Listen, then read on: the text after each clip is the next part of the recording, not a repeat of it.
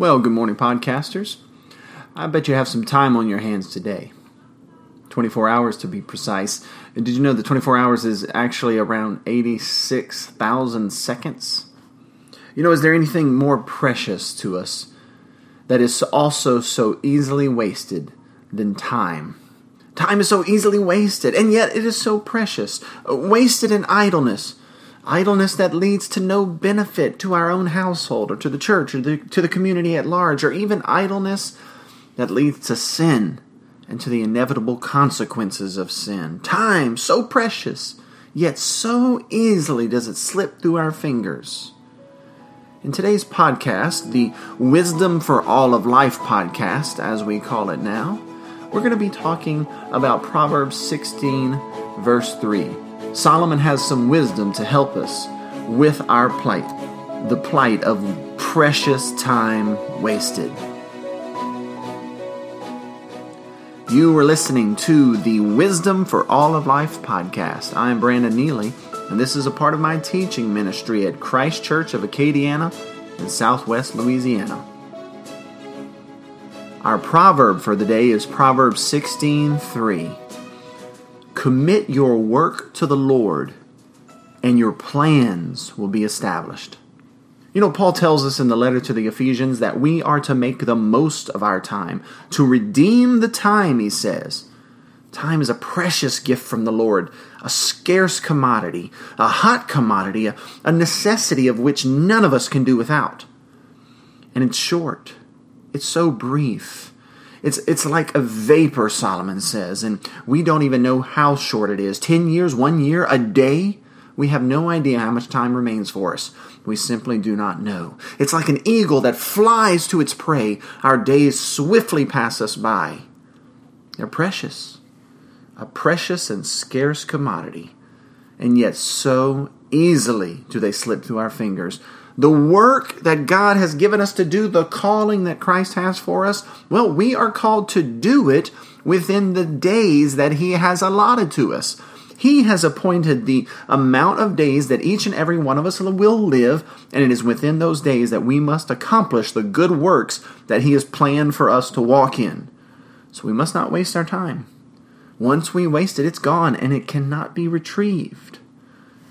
You know, how many people lay on their deathbeds and they would give all the planets, of all the galaxies, of all the worlds for just a bit more time? Let's not get to that point with loads of regret. Let's not get there, but rather let's discipline ourselves today by the grace of the Spirit of God so that we can rest our heads down on our deathbed pillows, lay down our lives at the end of life with clean consciences, knowing that we have, as Paul said, redeemed the time. So, with this charge, with this inspiring charge, I want to tell you where to begin. Pastor, where do I begin? Well, this is where you begin. You begin with planning. Now, now, we're going to be talking about this in this podcast, and we've always been talking about this in this podcast time and time again. There's so much to say. But the one thing I want to focus on this morning is planning. Listen, to plan is to determine how best to accomplish your goals. You have goals. Do you have goals? I hope you have goals. That's a different podcast. Do you have a calling? You have a calling. Have you discovered your calling? But that's a different podcast. Your calling has goals attached to it. And in order to accomplish those goals, you must determine the best methods that's what planning is determining the best method to accomplish your goals. In other words, choose the best way and the best time to do whatever you need to do to accomplish the goals that God has given you. So, how do you do it? Here's how you do it. First, you start by listing the actions which must be done. What is it that you need to do to obtain a goal? You list those particular actions and you list these actions in sequence, if at all possible, from the most important to the least. Lined up the actions like dominoes so that the most important are right there in the very beginning, so that when you push over that first domino, everything behind it becomes easier, or in fact, perhaps even irrelevant. You line up all the actions that are necessary to accomplish a goal, and you put them in sequence with the most important first. This is going to take some thinking. This is going to take some time. You're going to have to get out a journal and write these things down and think about them. And then you schedule those actions. Consider the amount of time you have. Schedule those actions. As you accomplish one objective, you're going to pick up momentum. Each domino falling makes the next domino even easier to fall, one domino at a time. So, while you're engaging in this, let me just say this I need to add this. Whatever you're planning, while engaging in this little planning, whether it's for a day, a year, or for yourself or for a business, consider first this concept. First, consider the potential for arrogant planning. That's right. We Americans think that if we can plan it and visualize it and speak it, that we can determine our destinies. All of that talk is nonsense. We must be very aware, very cautious of the potential for arrogant planning. So common, especially for natural man. Listen to James chapter 4 verse 13. He says, "Come now, you who say, Today or tomorrow we will go into such and such a town and spend a year there and trade and make a profit. Yet you do not know what tomorrow will bring. What is your life? For you are a mist that appears for a little time and then vanishes. Instead, you ought to say, If the Lord wills, we will live and do this or do that. As it is, you boast in your arrogance, and such boasting is evil. Listen, there's a way to plan that's right and good, and there's a way to plan which is evil and arrogant. We must acknowledge the Lord. Uh, these businessmen here in this particular passage are planning. They're laying out their events, they're scheduling them, and they're doing this in order to accomplish their goals of a profit. And there's nothing wrong with that. Profit is a legitimate goal, it is a calling by the Lord. And these particular businessmen are rebuked, but they are not rebuked for their goal, nor are they rebuked for the, the, the planning. They are rebuked because their planning is not done under the, the light of the truth of God's sovereignty. They are rebuked in this passage for arrogance of their plans. They act as if their will is supreme and that their will actually determines the future. They're not rebuked for planning or for having goals or for pursuing profit. They're rebuked for their arrogance. Little did they know that their time had run out. Our planning must be done with a full understanding of God's sovereignty, knowing that He can break in and interrupt our plans anytime He wants.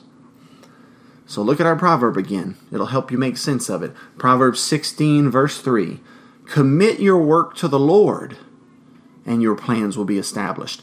Refuse to bring your plans and your work before the Lord, refuse to hold them with a loose hand, and rest assured they're going to fall to pieces.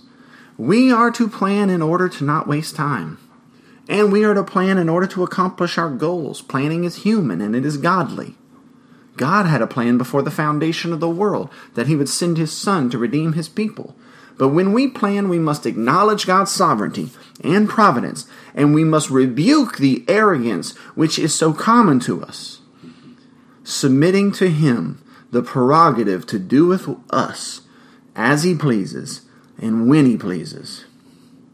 Therefore, when we plan, take into account emergencies. Take into account interruptions. Who knows? Jesus might return and interrupt everything.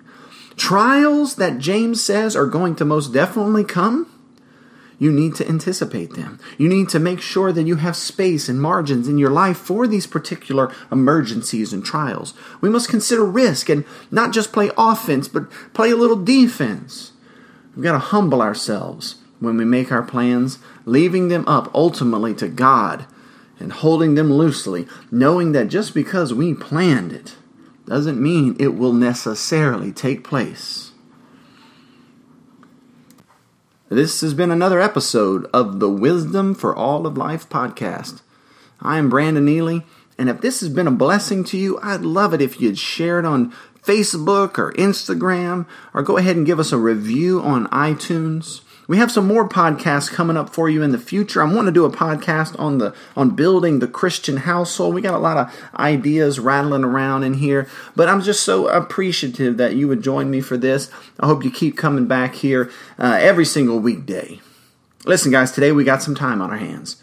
Got 24 hours. God has a calling for us. Do you have goals? Have you laid out the plans? Have you listed the things that must take place in order to accomplish those plans? And have you listed them, if possible, in sequence from the most important to the least? Have you planned? And, and if you have planned, have you offered them up to the Lord? Have you consulted Him? Listen to Solomon. Commit your work to the Lord, and your plans will be established. Let's do that today.